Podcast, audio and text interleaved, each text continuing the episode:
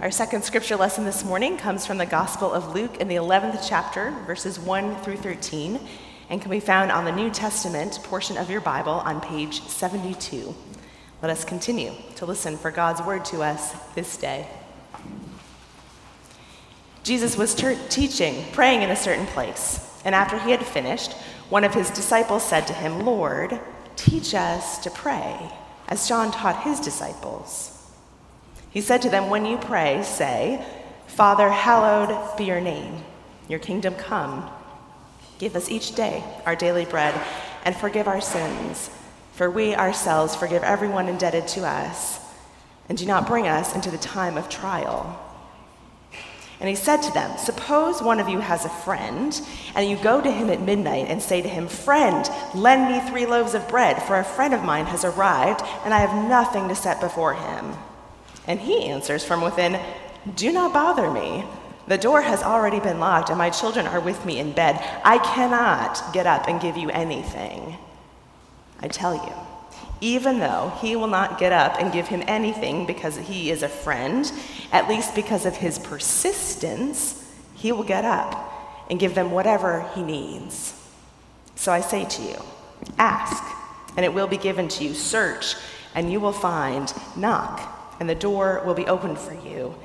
For everyone who asks receives, and everyone who searches finds, and for everyone who knocks, the door will be opened. Is there anyone among you who, if your child asks for a fish, will give a snake instead of fish? Or if the child asks for an egg, will give a scorpion? If then you, who are evil, know how to give good gifts to your children, how much more will the Heavenly Father give the Holy Spirit to those who ask Him? This is the word of the Lord. Thanks be to God. For our younger listeners this morning, and for folks who like to have things to keep track of, here are three things to be listening for. The first, what are some ways that we can pray? The second, what are some things God keeps finding a new way to say? And the third, how many times do I say pray or prayer or praying? You might need to get out a pencil for that one. The recent Broadway musical, and don't worry, I'm not going to sing it, but the recent Broadway musical, Come From Away, tells the story of a small island community of Gander in Newfoundland, Canada, in the week after the September 11th attacks. Gander is where the planes were diverted when the US airspace was closed.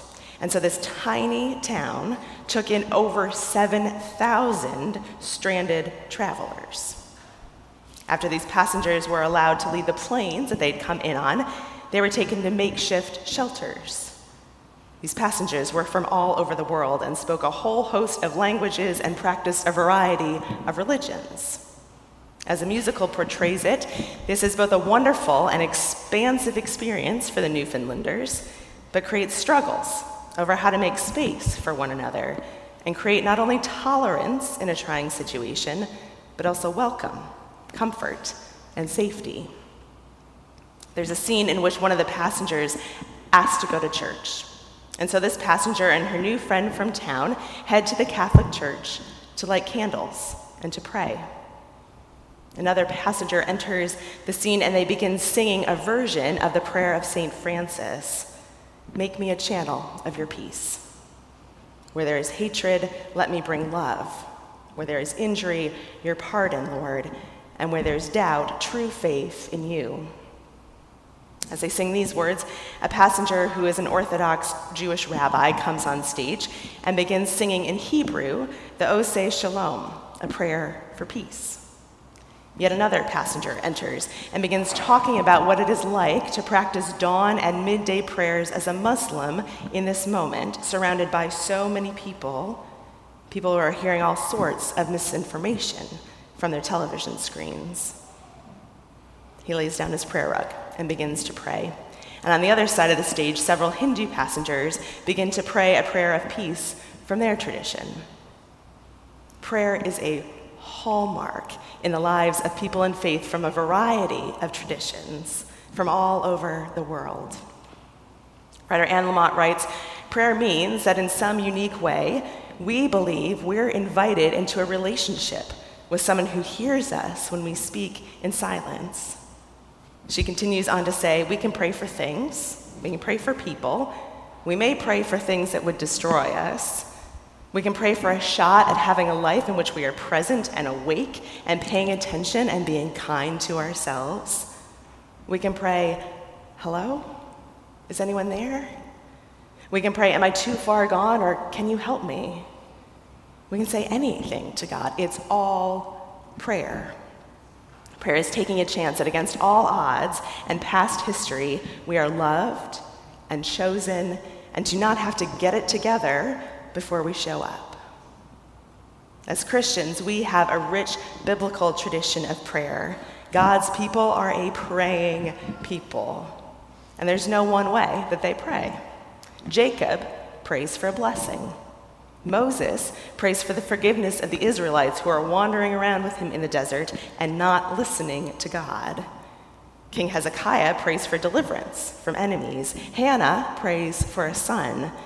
Saul prays for guidance. King Solomon prays for wisdom. Elijah prays for the life of a small child. Daniel continues to pray to God even when praying to God is outlawed. The Psalms are a lengthy collection of prayers from a variety of voices covering a broad scope of human emotion. Mary prays in praise of God for lifting high the lowly. A tax collector prays for mercy. A centurion prays for the healing of his servant. The disciples pray that, the disciples pray that God would calm the storm while they are out at sea. While in the Garden of Gethsemane, Jesus prays that this cup, all that is about to have happen, would pass him by, but that God's will would be done. The church in Acts prays for Paul's release from prison. The angels in the book of Revelation pray and worship. And one of my favorites, Jonah prays to God from the belly of a whale. The word pray or prayer occurs over 500 times in the Bible. And even more than that, too many for me to count, the Bible recalls people talking to God without even using the word prayer. God's people are praying people. So, why then do we often get so tripped up about praying? With all these many instances of prayer in the Bible, with different motivations and different words and different perspectives, why do the disciples and us need to ask Jesus for specific instruction on prayer. Some of the answer goes back to the sermon last week about Martha and Mary. Martha, as you might recall, is trying her best to keep up with all the rules and customs and expectations that her society placed, particularly on women, to keep the home and to entertain guests. She was just trying to follow the rules. The disciples are doing the same thing. They come from a long line of teaching that there are certain ways to pray, certain words to use. While none of this is bad and can actually be quite helpful for people like me who like having a plan to follow, we sometimes need permission to break out of the mold that we have been given and try new ways of doing things and experiencing the world. As one commentator says, the prayer that Jesus teaches them is not the familiar one from the liturgy that we pray, prayed in an infinite number of settings for centuries. It's a spare, abridged version without the flourishes that make a demand sound like a polite request. Today it would be like an email with no exclamation points or personalization. Again, I think Jesus is trying to free the disciples, just like he was freeing Martha from the constraints of the culture she was living in. I don't think Jesus cares exactly how you pray, just that you pray, just that you talk to God. Your words don't need to have flourishes. They need to be whatever words come honestly out of your mouth and convey your joy, your sorrow, your need for help. The disciples seem to be asking an unspoken question. The same commentator interprets this set of questions as Lord, who are we? to ask God for bread every day, or to be forgiven, or to be kept out of danger? Do those questions sound kind of familiar? The struggle to believe Anne Lamott's words that I read earlier we are loved and chosen and do not have to get it together before we show up that's real. I fight it. I've had countless conversations with others who struggle with that too. And yet, this message is a foundational one in our scriptures. Time after time, in story after story, with person after person and community after community, God finds new ways to say, I am here with you. I hear you. I know you. I love you. God shows up in a burning bush and manna falling from heaven as an angel at an empty tomb in the very person of Jesus Christ. God finds new ways to communicate with us. This week I had a number of emails from members of the congregation asking me to add them to the prayer list.